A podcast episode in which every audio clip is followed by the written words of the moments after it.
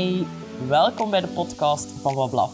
Ik wil jou inspireren om anders samen te leven met je hond, anders te kijken naar opvoeding en ik wil hen vooral een veel luidere stem geven. Vind je de content leuk? Vergeet zeker niet te delen en laat je reacties na op social media, at Wablaf. Ik wil alles horen.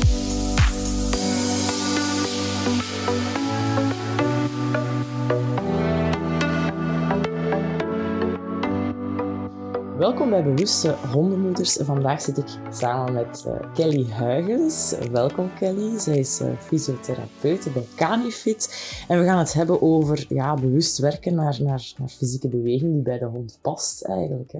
Mhm. Kelly, wilde jij je eens voorstellen voor de luisteraars? um, Ja, ik ben dus afgestudeerd als dierenarts, kleine huisdieren oorspronkelijk. Ik heb uh, een tijdje in de praktijk gewerkt en me dan eigenlijk dadelijk omgeschoold tot fysiotherapeute voor honden. Um, ondertussen hebben we ons eigen bedrijf opgericht, Canifit, waarin dat we uh, training voor honden en het fysiotherapiegedeelte voor honden um, aanbieden voor klanten. En de link ertussen ook. Dus ja, en ik geef ook ondertussen lessen bij Laura, gericht op, uh, op Laura Bangels van uh, ja. het Draagcentrum voor Honden. Dat is dan vooral gericht op het, het stukje pijn, de link tussen het fysieke en, uh, en het mentale gedeelte. En we hebben ook onze eigen opleiding fitnesstrainers, of professionele fitnesstrainers. Dat we sinds dit jaar van start zijn gegaan. Ja, waarbij je eigenlijk andere professionele meeneemt in, in het sportverhaal. Ja, inderdaad. Ja. Kelly, wat zou jij anders willen zien in de wereld? Ik denk waarom dat wij Canifit hebben opgestart, is vooral om mensen bewuster bezig te laten zijn met enerzijds het fysieke stukje, bewuster de hond eigenlijk gaan optrainen, klaarmaken voor wat dat je ook wilt doen. Of het nu echt hoge topsport is of recreationele sport. Ja. um, en anderzijds om mensen ook bewust te laten zijn van hoe gaat de hond daarmee om? Of hoe kunnen wij de hond daar beter mentaal voor voorbereiden? Ja. Is het zo dat mensen bij jullie terechtkomen met een bepaald doel, met een bepaalde doelstelling, met een bepaalde droom van dit is de sport die ik wil doen? Um, Zo'n cliënteel hebben we zeker. Meer en meer in de fysio zie ik echt wel mensen die vooraf bezig zijn met ik heb een, een jonge hond, uh, puppy of ergens vandaan die nog nooit gesport heeft en ik wil daarmee aan de slag gaan, kunt je me helpen om die eigenlijk fysiek voor te bereiden. Mhm. En ik denk dat Jelte ook steeds vaker mensen heeft die, daar, um, die daarmee mentaal aan de slag willen gaan. Die, die echt zeggen van oké, ik wil mijn, mijn puppy zoveel mogelijk handvaten geven om daarmee om te kunnen gaan op volwassen leeftijd als ik bepaalde doelen voor ogen heb.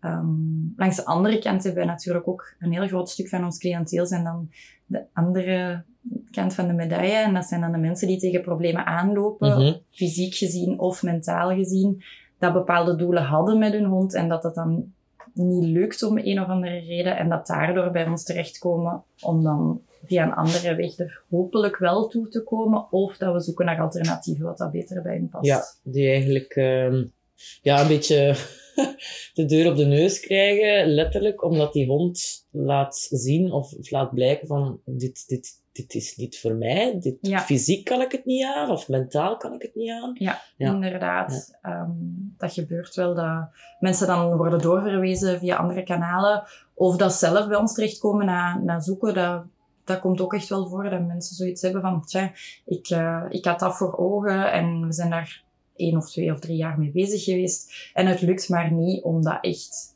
op een goede manier eigenlijk gedaan te krijgen. Krijgen we even goed. In mijn geval, het fysieke stuk, loopt dat dan meestal uit jammer genoeg op blessures. Ja. Bij Jelte zien we dan ja, de negatieve kant van, van de gedragingen van honden. En dat mensen daar dan uiteindelijk mee aan de slag willen, omdat het echt in het dagdagelijks leven niet meer te doen is eigenlijk. Ja. Wat zijn zo de grootste fysieke problemen die, die je tegenkomt als het gaat over sport met honden? Als je echt denkt aan, aan, aan de echte sporters, mensen die een hond hebben gekocht om sport mee te doen, dus die meerdere keren per week aan het trainen zijn, dan denk ik dat we vooral echt soft tissue blessures zien. Dus heel veel peesgerelateerde problematieken, uh, spierproblematieken. Als je denkt aan meer de recreationele sporters, dan zie ik het vooral in houdingsproblematieken of, Ja. of gangpatronen. Letterlijk zoals dat je eigenlijk bij mensen ziet, hè, dat die honden met een bolle rug gaan lopen. Dat ze beginnen overcompenseren op bepaalde ja, manieren. Ja, ik noem dat ook effectief ehm, honden die, die heel veel aan het compenseren zijn en dat daardoor nog andere problemen gaan of uitvergroten of die problemen komen dan pas tot uiting of ze ontstaan letterlijk door de compensaties. Want je kunt je voorstellen, een hond is in C gebouwd om met een mooie rechte rug te lopen, met mooie rechte poten te lopen.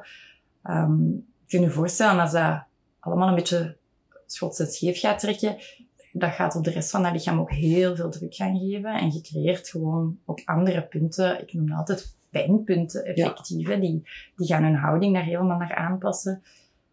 En dat hoort zo niet te zijn. Dus je, die gaan dat voelen sowieso. En de ene hond uit dat meer dan de andere, maar het zit er dan wel altijd. Dat, dat voelt je wel als fysio, dat dat er wel zit. Ik heb het er met andere collega's ook over gehad. Wat maakt dat dat vaak zo moeilijk is om te identificeren? Want, Mm. want ja, langs mijn kant, de gedragskant, gaat het vaak over een hond die plotseling een gedragsverandering laat zien. Waardoor dat we heel snel ook gaan kijken van, hm, misschien ligt Ja. er wel pijn aan de basis. Verstoppen die honden dat hard? Wel, mijn motto, en ik denk dat al mijn klanten dat kunnen beamen, is... ehm, een hond is een meester in compenseren. Mhm. En dat gaat vaak zo geleidelijk aan dat mensen dingen als normaal beginnen Ja. te beschouwen dat er eigenlijk niet normaal zijn. En het is dan zeker, allee, als je een blessure creëert, is dat heel plots, heel acuut. En je ziet de verandering. Ja. Neem nu bijvoorbeeld een hond heeft zich ergens pijn gedaan aan een van de tenen. Oké, die gaat even op drie poten misschien lopen of daar heel hard op manken. Dat zien mensen. Ja. En dan is zo'n beetje het punt van, oké, zien ze het? Gaan ze er iets mee doen? Ja, dan nee. Maar gaan ze er bijvoorbeeld niks mee doen, dan kan dat zijn dat ze zelf dat oplost. Maar veel vaker zie ik dat die hond daarnaar compenseert. Dat mensen denken van, oh, hij is terug helemaal normaal. En dan creëren eigenlijk al die onderliggende Ja. dingen zichzelf een beetje, omdat die hond zich daar toch wel naar houdt. Ja. Dat is niet dat de mensen bewust zeggen van, oh ja, mijn hond heeft pijn, ik laat die daar maar liggen. Dat is helemaal niet zo. Maar ze zien niet dat die plots niet meer de keuze maakt, bijvoorbeeld in een smalle gang, om zichzelf te draaien. Ja, Maar dat een grotere plots- boog neemt, bijvoorbeeld. Of achteruit gaat stappen. Ja. Ehm, dat zijn zo van die kleine subtiele dingen. En als ik de mensen dan die vragen stel, dan zie je zo een belletje aangaan. Dan Ja. hebben ze zoiets van, ah ja, vroeger deed hij dat zo. Of vroeger deed hij dat op die manier. Of ja, nu dat je het zegt, ehm, vroeger ging hij in één keer in de auto. Nu gaat hij voor het eerste paar keer draaien. En dan heeft hij echt wel een aanzet nodig. En Ja. dan pas gaat hij in de auto. En dan denken ze van, oh nee. En ik zie dan ook heel vaak zo'n schuldgevoel bij mensen bovenkomen. Wat dat helemaal niet terecht is, uiteraard. Want dat is het grote verschil tussen iemand dat daar dagdagelijks mee bezig is Ja. en iemand dat daarin rolt, omdat dat zo subtiel, hè, dat gaat over weken of maanden soms, tegen dat die een hond dat echt presenteert.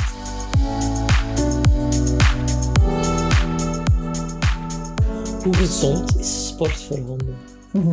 Ehm, ik ben overtuigd dat beweging sowieso beter is dan geen beweging.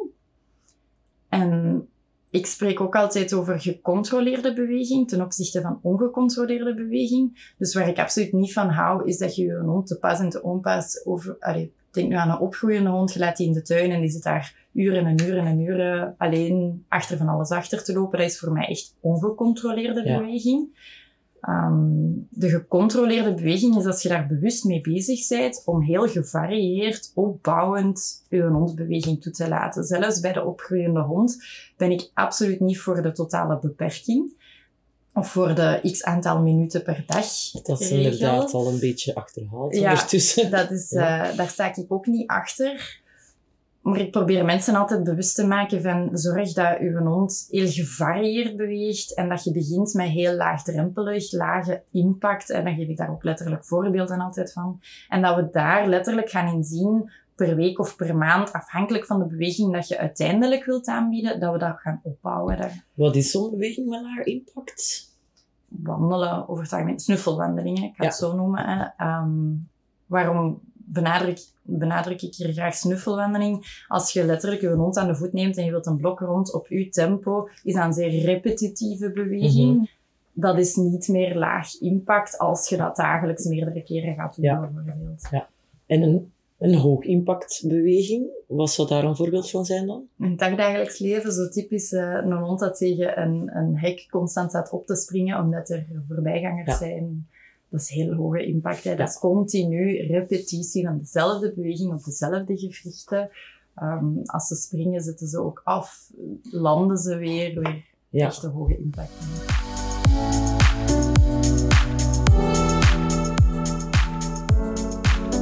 Hoe gaan sport en stressreductie met elkaar hand in hand? Eh, want ik, ehm, dat is een vraag die zo al heel lang op mijn tong ligt. Hè, maar ehm, wij weten dat adrenaline in het lichaam, dat dat niet zomaar weg is. Hè. En als we activiteiten gaan doen met onze hond, honden die stressgevoelig zijn, dat dat ook wel ja, lang in dat lijf blijft razen. Dat is ook misschien een beetje de reden waarom als mensen gaan wandelen met een hond en die komen thuis, dan lopen die zo nog tien rondjes in een tuin of ze willen dan rustig naar thuis kijken, maar dan begint die hond nog van alles te pakken en te doen en in de zetel te springen.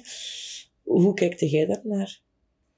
Ja, er zijn natuurlijk heel veel verschillende types honden. Net zoals dat er heel veel verschillende types mensen zijn. Ik denk dat het heel belangrijk is dat je inderdaad goed beseft wat voor type hond dat je bij je hebt en wat voor type sport dat je ermee wilt doen en hoe dat je dat dan wel of niet wilt gaan aanpakken. Ik denk niet dat iedere hond zich leent om ehm hoog adrenalinesport, noemen wij dat eigenlijk echt, om hoog adrenalinesport te gaan doen zonder dat je daar dan een stressreductie aan gaat koppelen. Ik denk dat er honden zijn dat dat prima kunnen, maar ik denk dat er ook echt honden zijn dat dan continu in het rood gaan. Mhm. Het hangt er een beetje vanaf hoe dat je daar als eigenaar wel of niet mee om kunt gaan en hoe dat die hond daar wel of niet uiteindelijk mee om kan gaan. Of dat dan die hoge adrenalinesport iets voor die hond is. Ja. Ja. dan nee. Of dat we eigenlijk eerder gaan kijken naar sporten die, die helemaal niet zo hoog in adrenaline gaan. Dat dat misschien een betere optie is voor die hond dan. Is dat gemakkelijk om dat over te brengen naar je, naar je cliënteel ook? Ehm, Wel, dat is het stukje dat ik niet zo echt moet doen, natuurlijk. Eh, ik vind dat een hele moeilijke. Ehm, het is te zeggen, als ik mensen bij mij heb die echt een hond hebben gekocht voor een bepaalde sport uit te oefenen, dan ga ik daar heel rustig mee om. Omdat ik, ik ben ervan overtuigd, als je dan gewoon letterlijk tegen die mensen zegt, ja, maar die sport is voor uw hond echt wel niks, dan zijt je ze ook kwijt. En dan, dan gaan ze wel ergens anders naartoe. En dan gaat je misschien nooit iets van invloed daarin kunnen hebben. mhm. Dus dan ga ik daar heel rustig mee om. En dan probeer ik hun eigenlijk te laten zien, in mijn stukje dan, eh, kan, ik, kan ik heel rustig gaan aan het trainen gaan voor bepaalde fysieke oefeningen. En ik heb soms mensen dat helemaal zelf dan die keuze maken van eigenlijk gaat dit ons veel beter af. Ja. Ehm, en dat dan zelf wel afkomen met de vraag van zijn er nog zo'n type dingen dat wij kunnen doen met honden, wel of niet in groepslessen, om, om dan eigenlijk ter vervanging van de sport die ik oorspronkelijk voor ogen had. Ja. Zo loopt het. Zo heb ik het het liefst dat het loopt, ik Ja. zal het zo zeggen. Als ik echt mensen heb van, oké, ik heb die een hond gekocht, ik wil daar die sport mee doen, en dat dat stukje mentaal niet snappen, dat zijn ook mensen dat ik zelf niet goed meekrijg. Die Mhm. probeer ik dan uit te handelen door te schuiven naar Jelte. En wat doet Jelte dan anders? Dat dat dan plots wel... Ehm, laat ons zeggen, ik ben echt wel degene die met de hond werkt. Mhm. En dat stukje eh, echt met de mensen werken, dat, ik, ja, dat is Jelte. Jelte heeft veel meer zo die impact om mensen dingen te laten inzien. En om een of andere reden pakken mensen ook wel best eens iets aan als Jelte een keer wat cruwer is. Ehm, dat werkt beter als dat van hem komt, denk ik. Dan... Directe feedback is niet altijd negatief. Hè? Nee, absoluut niet. Maar je moet dat juist kunnen overbrengen, natuurlijk. Ja. En ja, daarom denk ik dat wij ook wel echt goed kunnen samenwerken. Waar, waar dat ik dan voel van, dat pakt niet met die mensen, lukt hem dat wel. de En omgekeerd soms Ja. ook, ja. Dus, eh, ik, ik heb dat hier ook heel vaak, zelfs dan in die, in die laagdrempelige oefeningen, als mensen dan zo echt beginnen van, ja, maar allee, ik ga nu Fifi... Gaan we niet wat harder ja, zo? kom aan, Fifi moet het hier maar gewoon doen vandaag. En als ik dan probeer te kaderen, ja, maar waarom lukt dat hier nu minder dan thuis bijvoorbeeld? Als dat mensen zijn dat daarvoor openstaan, wat dan 90% van de tijd is, hè, dan, dan lukt dat wel om daarop verder te gaan. Maar stel nu dat dat echt mensen zijn van, ja nee, dit werkt hier niet voor mij. Ja, dan maken ze uiteindelijk ook wel Ja. zelf een keuze daarin. Want ik ga daar zelf niet in veranderen. Hè. Ik ga dan niet degene zijn dat zegt van, ja, Fifi moet hier vandaag maar gewoon doen. Ja. Zijn er bepaalde sporten, want je had het al gezegd, hè, lage impactbeweging, hoge impactbeweging, zijn er bepaalde sporten die doorgaans voor een hond veel ondersteunender zijn voor het lichaam die, dan andere sporten? Zijn er bijvoorbeeld sporten waarvan je zegt van, oh my god, schrap het van de wereld? Zonder mensen af te schieten? Ah, wel, nee, ehm, ik ben echt overtuigd dat mensen meer moeten gaan combineren. Mhm. Ah, Oké, we, gaan, we gaan het zeker niet gaan verstoppen. Er zijn zeker hoog impact sporten. Ik denk, denk maar eh, frisbee of eh, de flyball, de agility. Dat zijn hele zware sporten voor het lichaam. Je kunt dat laag repetitief trainen, maar ik denk dat het nog heel vaak met veel repetitie getraind wordt sowieso. De sport zelf, de beweging dat gevraagd is, hoog van impact. Maar ik denk als je dat kunt combineren met je hond preventief goed optrainen en als uw hond in zijn sportjaren zit, heel goed onderhouden met laag impact bewegingen, dan denk ik dat dat wel prima te doen moet zijn om een hond daar een gezond, gelukkig leven in te kunnen geven.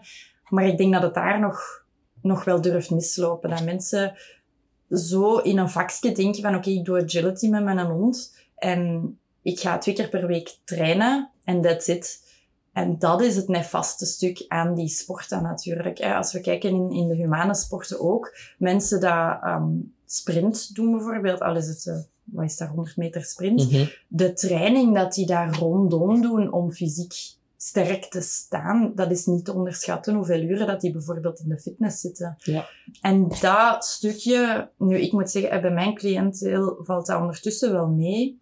Maar ik denk dat dat stukje bij mensen echt nog heel belangrijk is om, om bewuster in te gaan staan. Om daar Ja. meer mee bezig te zijn van, we vragen hier die hoog impact bewegingen jaren aan een stuk. Hoe kunnen we ervoor zorgen dat we dan toch dat lijf daar één klaar voor maken en goed voor onderhouden op het moment dat we die sport aan het doen zijn. En wellicht ook de investering naar later toe. Als honden senior worden, Mhm. ehm, zal dat wellicht ook wel nog een soort van onderhoudsluik inhouden.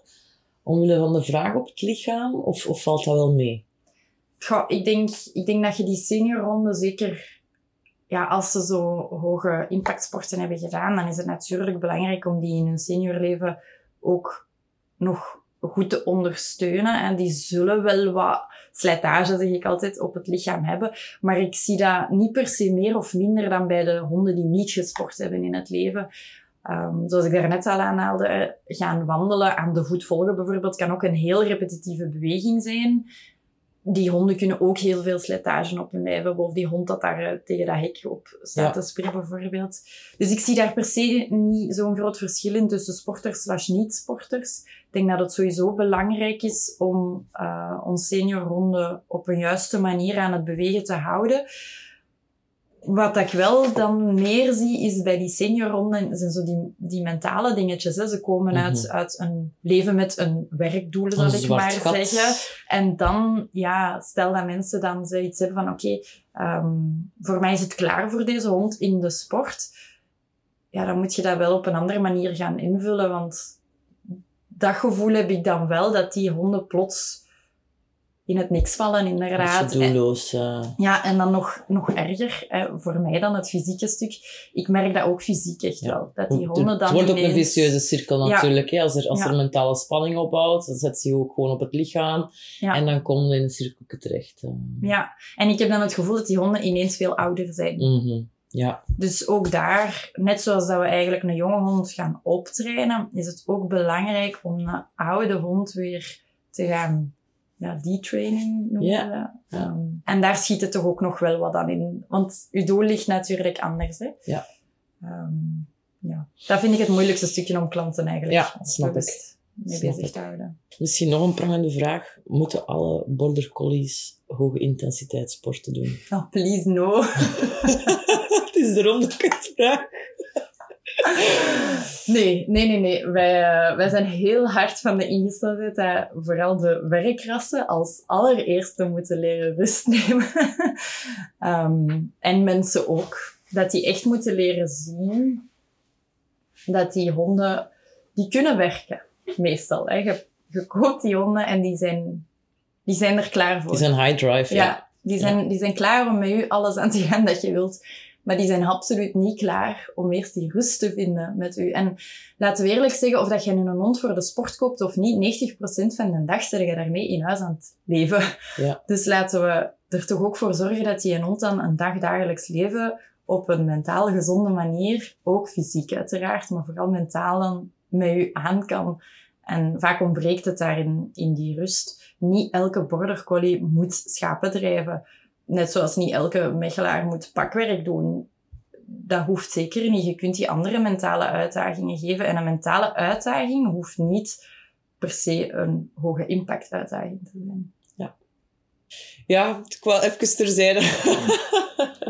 um, Kelly, ik wil u heel erg bedanken voor het gesprek. Ik denk dat het weer wat bewustzijn gecreëerd heeft. En uh, ja, misschien wel uh, tot een volgende keer. Ja, dankjewel. Bedankt om te luisteren. Nu nog iets meer naar onze honden en dan zijn we op weg naar een betere wereld. Salut!